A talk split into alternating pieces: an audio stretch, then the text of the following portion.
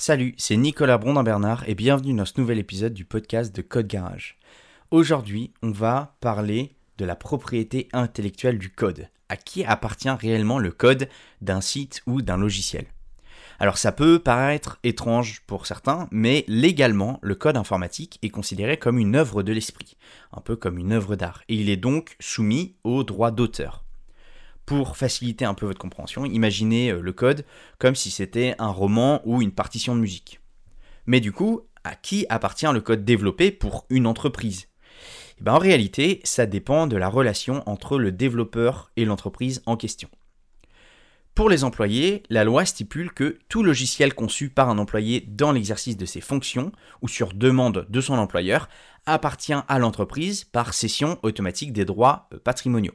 C'est euh, trouvable dans l'article L113-9 du Code de la propriété intellectuelle, mais bon, ça c'est un détail. On pourrait donc croire que tout le code produit au sein d'une société lui appartient. Mais comme n'importe quel texte de loi, il faut savoir lire entre les lignes.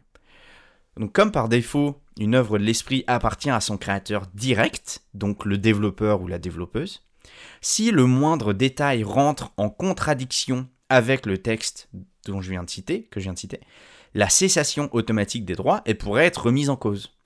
Un chef de projet, par exemple, qui prendrait l'initiative de développer un outil pour faciliter un processus interne à l'entreprise, pourrait sûrement faire valoir ses droits à la propriété intellectuelle, étant donné qu'il n'a pas été embauché pour écrire du code en premier lieu.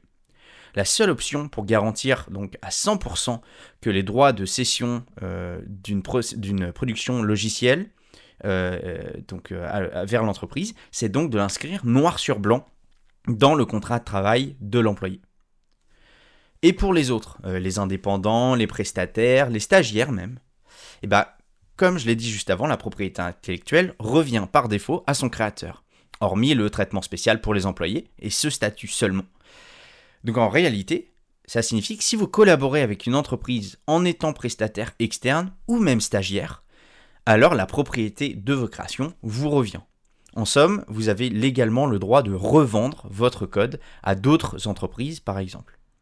Évidemment, il peut être prévu dans les contrats une cessation de droit où euh, bah, ces derniers peuvent également être vendus de manière exclusive à l'entreprise a posteriori. En réalité, on retrouve certains précédents euh, judiciaires avec par exemple deux cofondateurs d'une même entreprise qui ne jouissent pas des mêmes droits sur les productions. C'est le cas dans euh, l'affaire de la société Tridim qui est survenue en 2015 et dont je vous mettrai un lien vers l'explication du jugement dans les notes de l'épisode.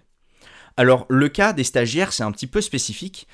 Parce qu'en réalité, on pourrait croire que c'est un petit peu les mêmes droits que les employés, sauf que les stagiaires, euh, justement, ne, réfèrent pas aux mêmes droits du travail exactement que euh, les employés. Donc, c'est pour ça euh, qu'il y a des, des petites spécificités à connaître.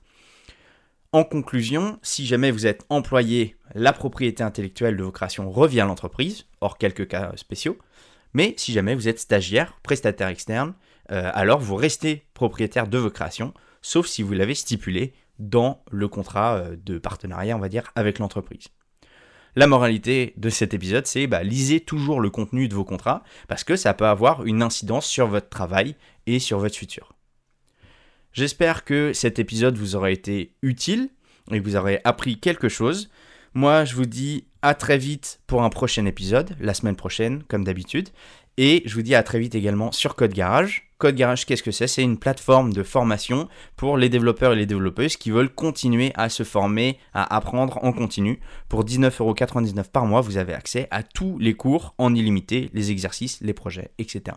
Donc je vous donne rendez-vous sur code-garage.fr et moi je vous dis à la semaine prochaine. Ciao